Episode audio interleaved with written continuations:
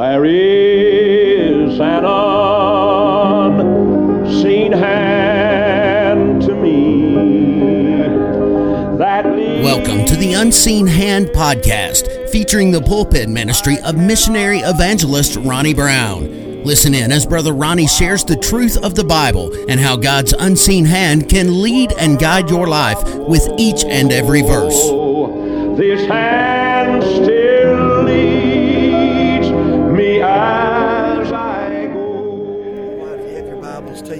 Take them to Jonah chapter number 2. Jonah chapter number 2. Thank you, Carrie.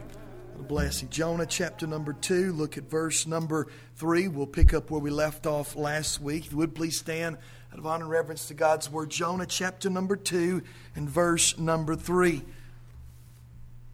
Jonah, the running prophet of God, is tossed into the sea. He is swallowed by a great fish. And here in chapter number 2, we find somewhat of his prayer, somewhat of the lines of thought that went through his mind as he was in the belly of this fish. Jonah 2 and verse number 3. For thou hast cast me into the deep, in the midst of the seas, and the floods compassed me about. All thy billows and thy waves pressed over me. Then I said, I am cast out of thy sight, yet I will look again toward thy holy temple. The waters compassed me about, even to the soul, and the depths closed me round about. The weeds were wrapped around my head. I went down to the bottoms of the mountains. The earth with her bars was about me forever. Yet hast thou brought up my life from corruption, O Lord my God.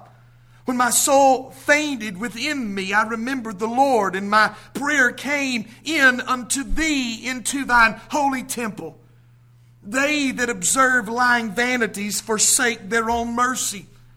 But I will sacrifice unto thee with the voice of thanksgiving. I will pay that I have vowed. Salvation is of the Lord. And the Lord spake unto the fish, and it vomited out Jonah upon the dry land. You can be seated. Let's go to the Lord in prayer. I want to speak to you this morning on how to get right with God. How to get right with God. Dear Heavenly Father, we love you, and I pray that you would reach down and speak to our hearts. I pray that you would break chains. I pray that we would have your praise on our lips this morning. God, I pray you be glorified in the preaching of your word. We ask this in Jesus' name. Years ago, there was an evangelistic campaign in the state of Kentucky where the workers were using these little cards, passing them around town, and all the card says was, get right with God. A group of the newspaper boys, the boys that handed out newspapers, got a hold of them, and they would put those on their hats, get right with God. Well, one of those boys befriended a bulldog that wandered up among them, and it was a very friendly dog. And so they began to play with the dog and pet the dog. Finally, one of the boys took the dog over to the evangelist and said, Can we put one of these placards on the bulldog? I guess, yeah, you can. And so he took the placard, Get Right With God, and put it on the bulldog. And they played, and then they went about their way to go about their business. And no one thought much about the bulldog that had the sign on it, Get Right With God. Well, during the campaign, the evangelists and planners were interested in all the people that were away from God in the city. But one man in particular was at the top of their prayer list. They were praying for this man. And that evening, during the evangelistic crusade, guess who walked into the back of the tent? It was that man. And when the invitation was given, the man got up out of his seat, and he came down to the altar, and he placed his faith and trust in Jesus Christ. To everyone's amazement, and everybody praised God and thanked God for everything that he had done in the life of this man. This man had a new countenance of joy. He had a song in his heart. And later that evening, the evangelist came to him and said, how did all this come about? How did you end up here tonight? And the man said, well, not feeling well today. I didn't go to work. I stayed home and I tried to rest. I tried to sleep the afternoon away, but As I tried to sleep that afternoon, a barking dog outside my house woke me up. And it just kept barking and barking and barking. And so I decided to finally try to get up and shoo the dog away. Well, as he opened the door, the dog just barged into the house without a moment's hesitation. And the man, taken back by such a large, fierce-looking dog, he began to back up.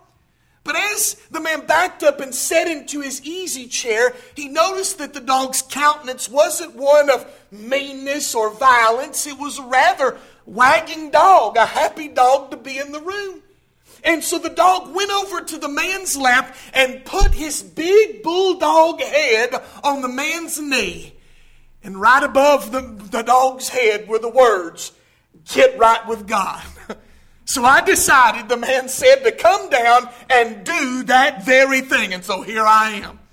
Well, God didn't send a bulldog after Jonah, but he did send a storm and a whale. And Jonah's been running from God. Jonah has not done the will of God. He's refused it.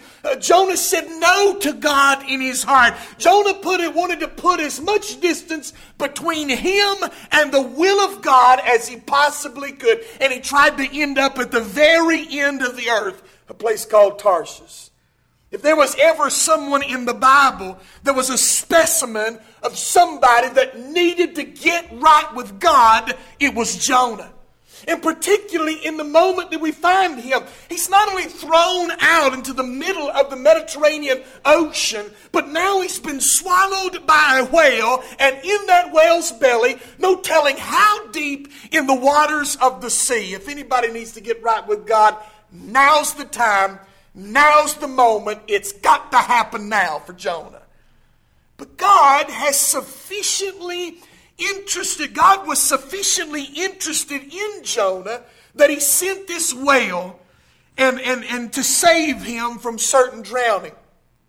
You know, years ago I heard a preacher that said that a RV came after Jonah, and I was puzzled at first. He said, yeah, God sent an RV after Jonah. A repentance vehicle. And that's exactly what this fish was. He was a repentance vehicle. And if there was anybody in a repentant mood right about then, it was Jonah. About the best way we can describe what takes place to Jonah in this whale's stomach is that Jonah, somehow, some way, in this moment, got right with God. Now, you and I, at one point or another, are going to have to do the same thing. If you are the pulse this morning, if you live in this flesh and cast, and I'm going to tell you that in one way or another, you're going to get wrong with God. Either in your sin, in rebellion against God, or post-Calvary, post-salvation, you're going to get crossways with God one way or another. And you need what Jonah gives us in these verses. We're made of the same stuff as Jonah. Prone to refusal toward God, bent toward what we want, and ignorant enough to think that God won't notice. And so here in Jonah's poetic, pathetic prayer, there are three insights into getting right with God. And so I don't know your condition today. You don't know mine. And so let's look at what his condition is, find out what God says about getting right with God, and take it to heart. Number one. The first thing that God wants us to see about getting right with God, the first insight God wants us to see is who God wants us to recognize. Who God wants us to recognize. Have you ever heard somebody say, well, I'm just trying to find myself? That phrase is usually repeated by some when some sane thinking individual questions the behavior of someone else. They're just trying to find out who they are. I really don't understand that phrase. It's never really struck a chord with me. You have been with yourself as long as you can remember. And if you don't know yourself by now, you need help. There is nothing more to you than you yourself. And so some people would be able to say, well, I'm trying to find myself. The Bible reality is when we are in the depths of sin, God wants us not to recognize ourselves, but to recognize Him. It was not until the prodigal son was penniless in a far country that he saw his father for who he really was. Seems true with Jonah. Jonah never really sees God for who he truly is until he is in the depths of the belly of the whale. God wants us to see, first of all, His hand. God wants us to see His hand. You know, it's interesting to note that Jonah was not asking, why did this happen to me? Why, how did I end up in the belly of a whale? As a matter of fact, that Jonah there is not a single question in this whole passage. If you'll read chapter 2, he never questions God. He never asks Him anything. No, Jonah knows full well why he's there. As a matter of fact, when he was standing on solid ground on the boat there, you recall back in verse number 12, he said, for I know that for my sake this great tempest has come upon you. He knew why this had happened. He knew why they were in there. And in verse number 3, look at what he says. For thou hast cast me into the sea. Jonah knew that it wasn't necessarily the hands of the sailors that threw him into the sea. They were the agents of God. They did God's will. They threw him into the sea. He goes on to say, in the midst of the seas and the floods compassed about me, and all thy billows and all thy waves have passed over me. No, we could put we could put these words in kind of an angry tone, kind of gritted teeth. Let's fashion Jonah, our little character Jonah, and put a big bald fist in his hand and say, you did this to me. You're the reason that I'm down here. And we could easily kind of make that out. But it flies in the face with what we read later in the entirety of the passage. This passage reeks of being contrite, of being repentant, and even thankful.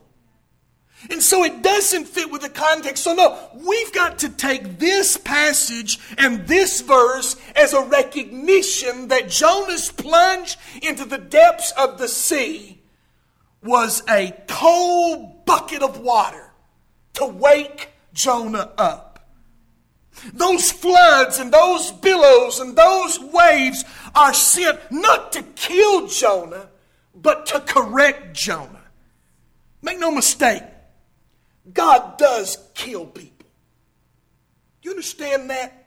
God does kill people. He is no one to be trifled with.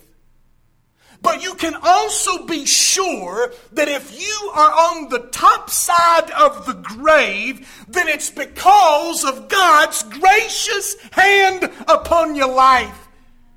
And that you need to get right with the God above. And if you're going to do that, you're going to have to see His hand at work in your life. However chastened He is, whatever chastening He brings into your life, whatever whale's belly, whatever calamity may come in the size and shape of a whale's belly, you got to realize God's hand's behind this. Notice, not only we must recognize God's hand, but we must also recognize His heart. 5 and 6, the waters compass me about, even to the soul. The depth closed me round about. The weeds are wrapped about my head. I went down to the bottom of the mountains, and the earth with her bars was about me forever. Yet hast thou brought up my life from corruption, O Lord my God. As we plunge deeper and deeper into the story of Jonah, we find that no matter how deep we go, the heart of God's love, His grace, and His mercy are in endless supply. Now, there is no doubt about it. Jonah should be dead. He should be fish food. He should be floating along on the tops of the waters, bloated and food for the carnivores to come by and peck at him. But for some reason, he is still alive. Jonah had every reason to believe that when those men threw him over the side of the ship, his life was over. And as he fell into the water, can you imagine the shock that came over him? Can you imagine as he began to kick against the water, his sandals loosed off of his feet and began to drift downward? Can you imagine his arms groping to try to get to the surface of the water, and they're weighed down by the water-soaked cloak that was still resting on his shoulders? He thrashed to get to the surface of the water. His mind is screaming to his chest to take a breath, but he knows if he opens his mouth, he's as good as dead. His lungs burn from the oxygen being used and needing to be refreshed. Then all went black. You know, after you hold your breath for so long, you'll just pass out. Everybody thinks when 2-year-olds hold their breath and they pitch a tantrum, they're going to die. They're not. They're just going to pass out. And their body's going to breathe again. The problem, as we've known in drowning, is that once you pass out, your body reacts in breathing, and all it does is take in water. Jonah has passed out into the water. All went black. I can imagine that as things begin to blur and he begins to have that last conscious thought roaming through the corridor of his mind, this is not what I wanted. I didn't want to be here. I can't believe that this is happening to me. And all of a sudden, blackness. The next thing Jonah realizes is that he takes a deep draw of putrid, foul breath inside the belly of a whale. He reaches out and feels the slimy walls of the innards of that whale that are closed about him. He is alive. He should have been dead, and God had every reason to let him drown. But oh, the love of God that will not let me go. If you would be right with God, then you need to recognize that the myriad of times that God could have been done with you, He could have let you have it yourself. You could have slipped off into hell or into chastening till your life's breath was taken from your lungs. But God, in His great mercy and His love, spared you. Can't you see this? Will you open your eyes as the prodigal son and see the Father as loving, as merciful? He is not your enemy. He is your greatest ally. Go to Him. The greatest God of heaven that sent His beloved Son Jesus to die on the cross while we were yet sinners, Christ died for us. His hand and His heart. If you're going to get right with God, you need to see God's heart. If you can't see God's heart, you're not going to get right with God. If you can't see His hand, you're not going to get right with God. Second of all, not only God wants us to recognize something, but how God wants us to respond. You've got to know how God wants you to respond. You know, today in certain circles, the altar call is very much looked down upon. We live in a a time in which, we need to go back to the days of Spurgeon. And, it's funny. I went to a place the other day and went down a hallway, and they had all these great fundamentalists on the wall. All these great fundamentalists down the hallway. And there in the middle of them was Charles Spurgeon. Charles Spurgeon was such a Calvinist, he couldn't have preached in any of those churches. But anyway, I digress. I'm sorry. But many people, we need to go back to the days of Spurgeon, where we don't call people for emotional experiences down at an altar. We need to be reverent and just everybody deal with the things in their heart. Close your Bible and let everybody go home. I don't believe that. Now, I'm not so much in the school of the Baptist denomination that I believe just like Catholic rituals, we have to have an altar call.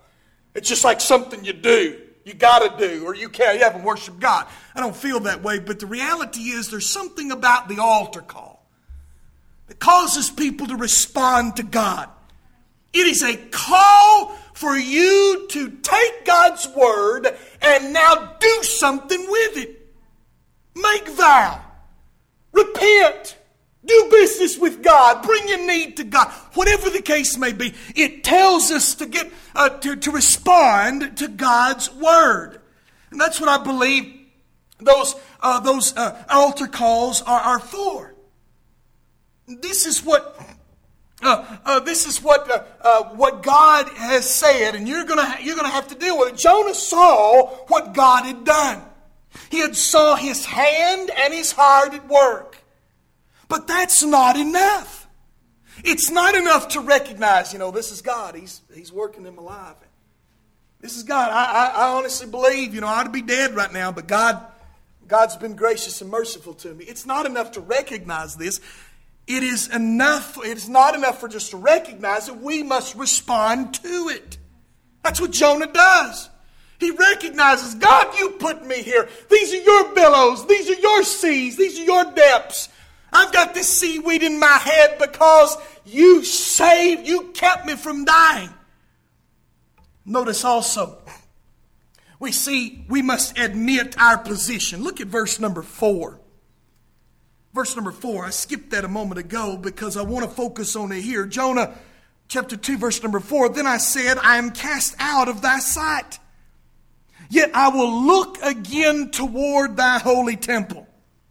Jonah went down to Joppa and he bought a ticket to Tarshish. And when he climbed aboard the SS Renegade, all he wanted to do was to get as far from the presence of the Lord as he possibly could.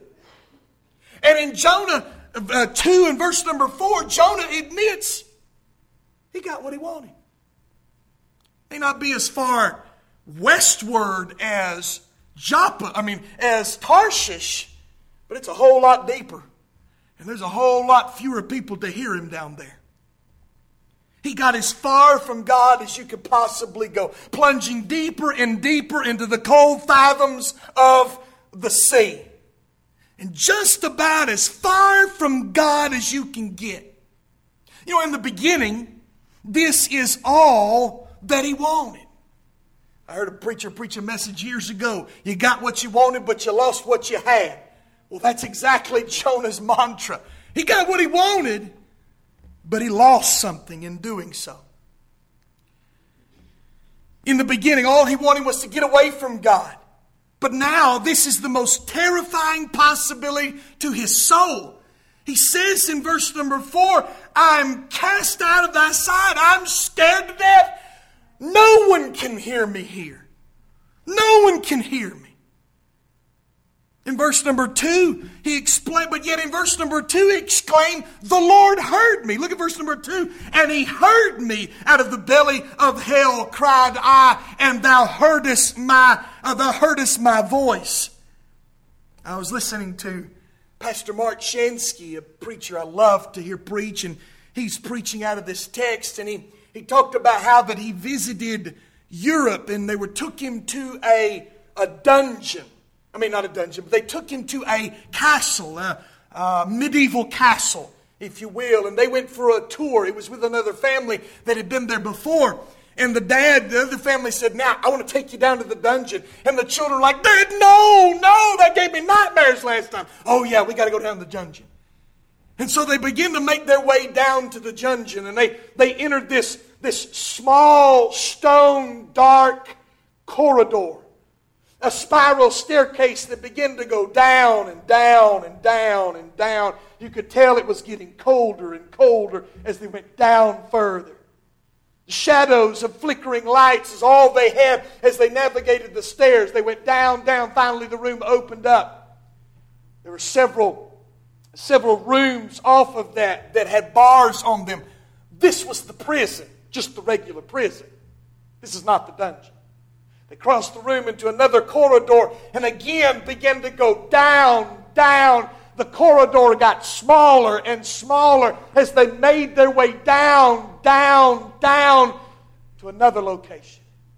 And there from that room they saw a metal grate, and below that they saw the dungeon, just a cutout in a hole in the ground basically.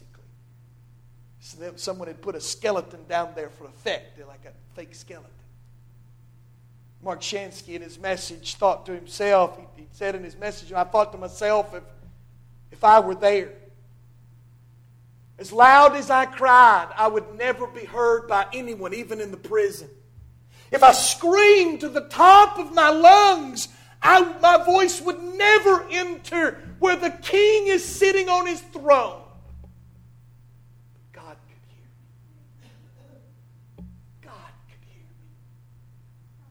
You are at your lowest, when you are at the bottom of the bottom, if you will admit your position, God, I'm about as far from you as I can get, He'll hear.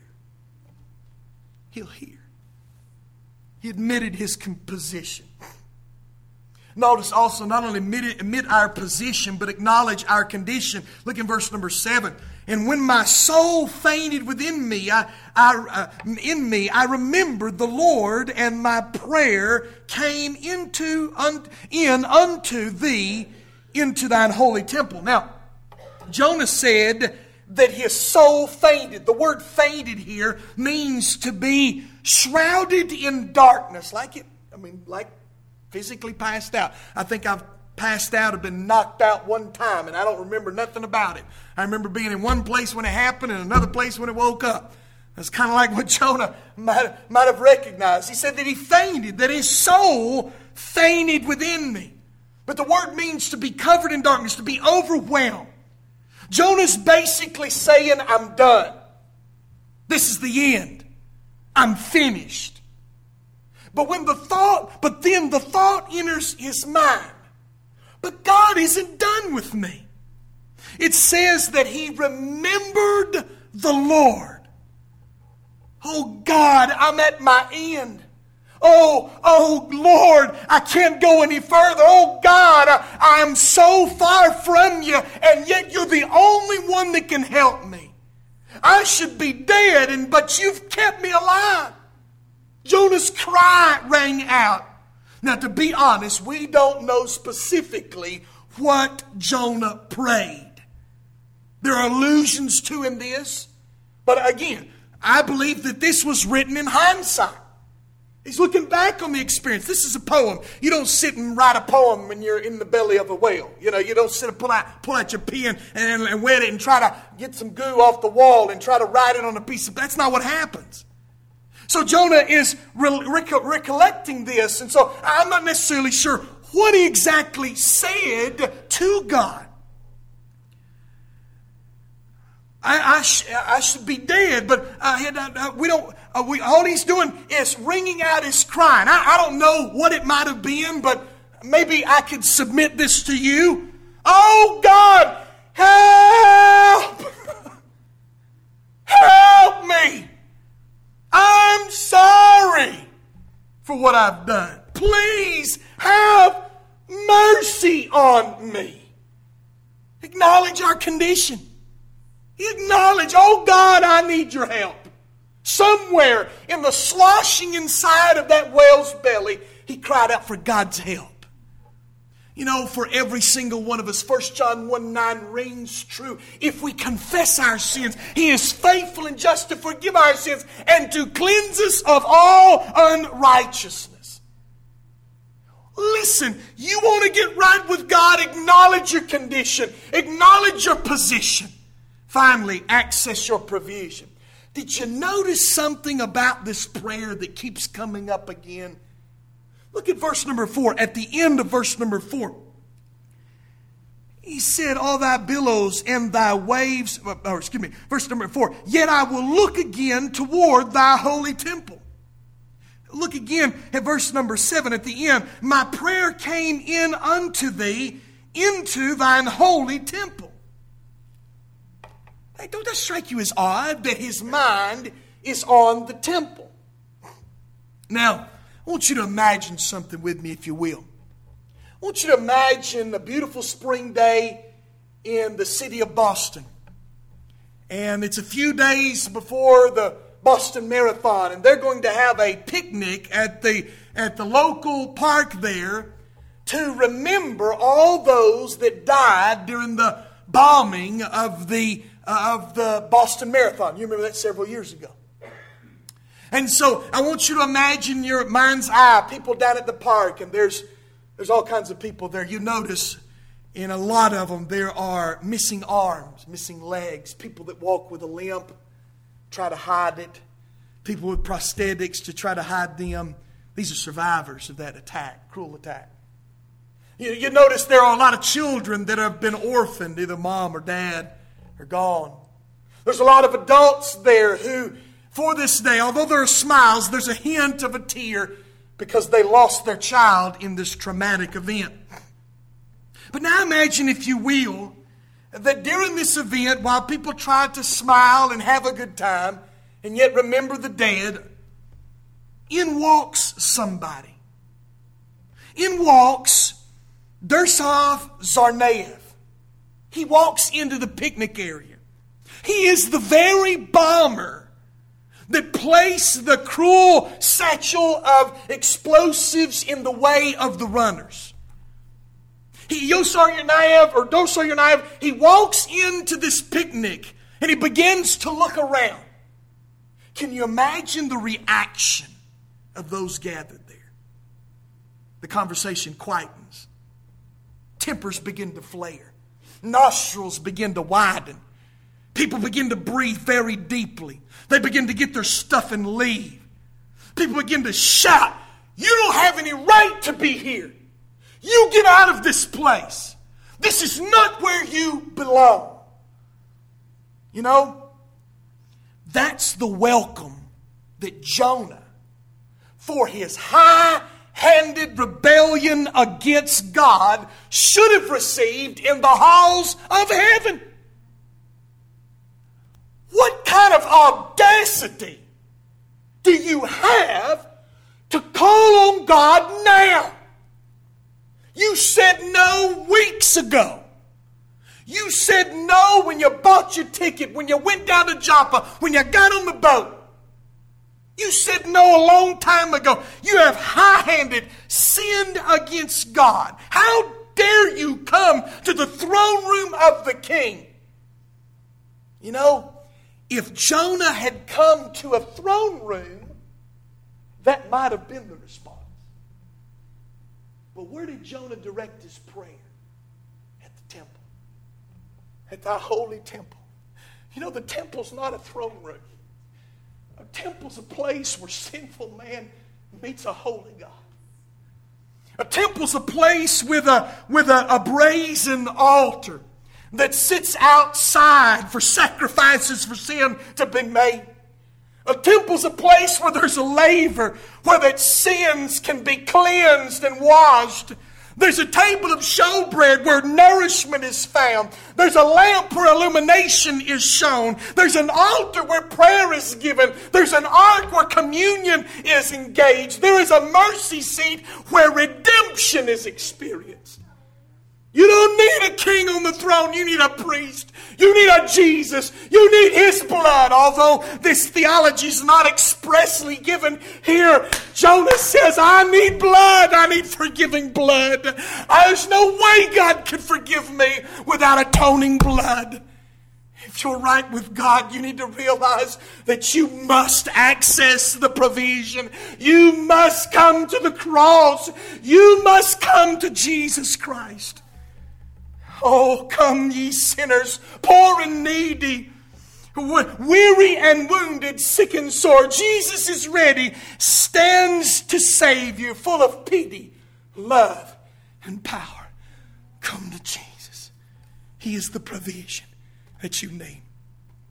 Last of all, not only who God wants you to recognize, how God wants you to respond, but what God wants us to release. What God wants us to release. Over the relatively few years of ministry, one thing that I have tried to make clear over and over to both sinner and saint is that you cannot go with God and stay where you are. Matthew 6:24, no man can serve two masters. James 4:4, friendship with the world is enmity with God. You can't stay where you are and expect to be right with God. If you and I want to be right with God, there are some things that we're going to have to release. Notice, first of all, you need to release your path. Look at verse number 8. They that observe lying vanities forsake their own mercy. Does anybody think that verse is odd? I don't know. It almost sounds to me proverbial, like a proverb. They that observe lying vanities forsake their own mercy. The Bible scholars and translators tell us that the verse speaks of the deception of idolatry. Now, some have suggested that Jonah is alluding to the pagan sailors on the boat. Steeped in their idolatry, they cried out to their pagan gods in their darkness. Or that he's referring to the people of Nineveh, steeped in their own idol gods. But I think Jonah is referring to the greatest idol of them all. He's referring to himself. You see, you can make you an idol. The people that try to live and say there is no God, their God is their own belly. Their God is their own selves. They worship themselves. They do for themselves. Jonah has been following his heart. He has been worshiping himself rather than his God. Jonah's been doing what Jonah wants to do. Jonah's been doing what Jonah thinks best to do. He's been following Jonah. He's been worshiping Jonah's well-being. He's been worshiping Jonah's self-interest and what Jonah wants. Jonah's been following his own heart. Jeremiah 17:9, my Bible verse. I've been trying to learn this past week. The heart is deceitful above all things and desperately wicked. Who can know it? I can't tell you how many times on social media people have said, oh, just follow your heart. You'll always be right. You follow your heart, you'll be in the belly of a whale or in the depths of hell. Don't follow that ignorant thing, that deceptive thing. He has been doing that and at the expense of God's mercy. Now, I want you to understand something here. God's mercy is in the fact that Jonah's not dead, all right? It can be seen there. But this proverb says, listen to it again. They that observe lying vanities forsake their own mercy. Now, I believe this to be the mercy of God. But the word mercy here is the word hesed. It is a word that means the favor of God. The kindnesses of God. Now picture this here. The mercy of God in Jonah's life is that God didn't kill him. Amen. But Jonah is not experiencing the blessednesses of God. He's not experiencing the favor of God in its sense as blessing, in its sense as goodness. Now we may see the belly of a whale as goodness and as mercy, but there's a big difference between not being killed and experiencing the thrilling blessing of God. Here's what I'm trying to say. Verse number 8 tells us that you can't obey God and follow God and go your own path. If you go your own path, you forego the blessings, the delights of God, the compassions of God, or we might say the kindnesses, the favor of God. You can't have it both ways. You can't serve yourself and hope to realize the favor of God. You're going to have to leave the path of self-serving and walk the narrow road of following God. That's what Jonah ends up doing. He ends up being spit out on the beach, and where does he go? To Nineveh. He left the path of what he wanted to do and gave his path to God. You're going to have to let go of your path. Second of all, you're going to have to release your praise. Verse number 9. But I will sacrifice unto thee with the voice of thanksgiving. I will pay that which I have vowed. Notice, he said, I will sacrifice with thee the voice of thanksgiving. What a contrast, verse number 8 to verse number 9. Jonah had been following the lies of personal idolatry. You know what the lies of personal idolatry are? You can sin and get away with it. You can sin and get away with it. You don't. You can ignore God and He'll just go away. You can have the last say. But a whale's belly and 20,000 leagues under the sea has changed his mind.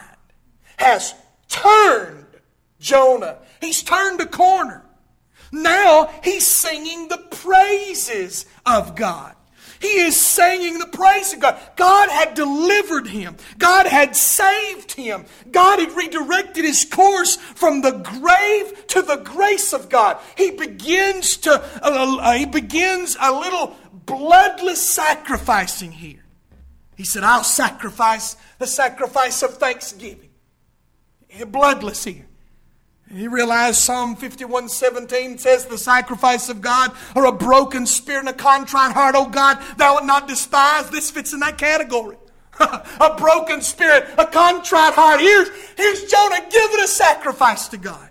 Hebrews 11:13-15, by him therefore let us offer the sacrifice of praise continually. That is the fruit of our lips, giving thanks to his name. That fits Jonah right here. God, I praise you. I can see him there, seaweed still hanging off his head, parchment in his hand, a piece of charcoal writing on that parchment, this song of praise. God, you delivered me. God, you saved me. He gave God praise.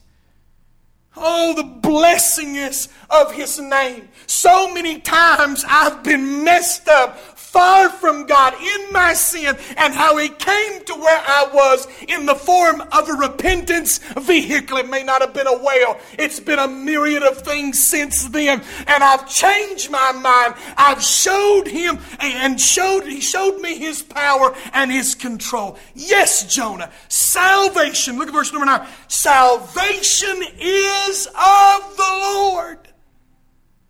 From sinking sand, he lifted me. With tender hand, he lifted me. From shades of night to plains of light. Oh, praise his name. He lifted me. Oh, your praise. You want to get right with God, unleash your path. You want to get right with God, release your praise. Finally, you want to get right with God, release your payment. Release your payment. Notice verse number 9. He said, I will pay that I have vowed. Salvation is of the Lord. Jonah's now doing what the sailors did in the last chapter. You remember what they did? They made sacrifice and they vowed vows. Once again, I do not believe this poem was written in the belly of the whale. I believe it's in retrospect. Jonah is writing this song as a reflection, a memory. But I can imagine how it might have gone down in the belly of the whale. Not as poetic as Jonah is giving it here. God help me, glub, glub. You're the only one that can save me, glub, glub. I'll do whatever you want, glub, glub. And from the depths of his being, Jonah meant every word of it. I prayed prayers like Jonah in the back of a car driving down through the Pisgah National Forest with a guy I know who's drunk off his rocker. I'm in the back of the car, can't even hold my head up, saying, "Oh God, if you'll get me back to campus and get me in my bed safe and sound and not falling off this mountain, God, I will change my ways." Didn't do anything. Next Saturday night, I was in the same predicament. Time and time again, "Oh God, if you'll get me through this situation, if you'll get me through this mess, oh God, I'll straighten narrow, I'll stop doing that, I'll quit this. God, if you'll just get me through this." I never kept the vow. But here, if you want to get right with God, when you say it, you keep your vow. Jonah kept his vow. Straightest line in the Bible was from the beach where the fish puked up Jonah and the city gates of Nineveh. Kept his vow. Kept his vow. Don't think that God doesn't know your heart, know whether you're serious or not. He knows what you actually mean when you say the things you say to Him. I know on March the 20th, 1994, this poor man cried and the Lord heard him and saved him out of his trouble. I prayed a lot of prayers behind him, but that night I meant it. "Oh God, would you save me? I give you my life. It's yours, God. I mean it, God. It's yours." Listen, why don't you get honest with God today and do His will for your life? There's hope for you. There's hope for you. A while back, I read about this man named Leonard Joyner. He served 15 years in prison from selling crack cocaine. He was released from prison and said something that many other convicts have said. "Going to prison saved my life." Verse number 10 says that the Lord spoke to the fish and the fish puked out Jonah on dry land. He's alive. He made it through. Going down to the depths of the sea cannot be a wonderful experience for anyone to write home about. But one thing is true. It was the experience that the Lord used to save Jonah from himself. It was through this experience that Jonah got right with God. Jonah could say with the psalmist, "It was good. It was good for me that I have been afflicted, that I might learn thy statutes." You may be here this morning and God has put you through everything short of killing you to bring you to the point of realization for you to see Him. For you to see who you are, where you are. For you to reach out to Him and for you to get right with Him. Get right with God today. The finger is pointed at every one of us this morning. Get right with God. Realize what God wants you to recognize. To see His hand, to see His heart. Realize what God wants you to respond. He wants you not just to sit there like a knot on a log, whether you do it at an altar, whether you do it at your pew. Respond to God's word. He wants you to release. If you're going to get right with God, you got to let things go. You got to let go of your what you want. And God say, "Not my way, but thine be done." You got to let go of your praise. "Oh God, I will praise you. I will give you honor. I will give you glory for what you've done. I finally get it. I finally recognize it. I don't know what it was about March the 20th, 1994. I've been in church all my life, heard some of the greatest preachers you could ever know, and yet the light went on that night. God, this is your doing. It's what you've done. You've done this. You've brought me here. You've delivered me. You've kept me alive. And I put my trust in Him. Will you keep your vow? There's been many of us that have made promises to God we've never kept. Revival meetings and different times in this building. I myself, same thing is true. We're to keep our vows, keep our promises to God. God, I promise I'd do this and I'll do it. I'll follow you. Let's all stand to our feet. Will you get right with God today? If you're crossways for God, I know everybody's here right with God. You're all right and everything. It's only one I'm preaching to this morning is me. And I understand that. But listen, maybe you could just, why don't you just take this up and fold it in your back pocket and put it away, okay? Because you're going to need it one way or the other.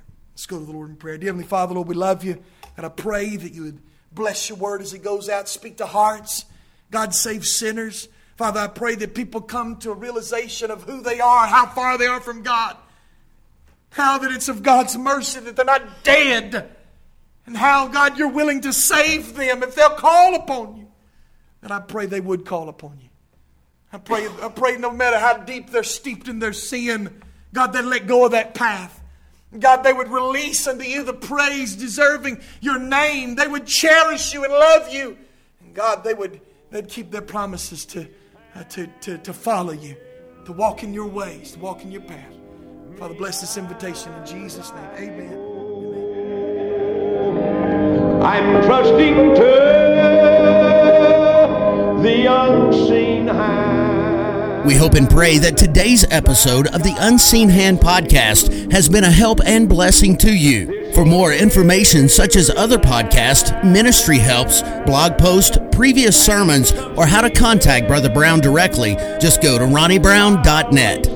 Join us next time for another message from Brother Ronnie on the Unseen Hand Podcast. Until then, may God's unseen hand gently guide you on your journey home. The Unseen Hand.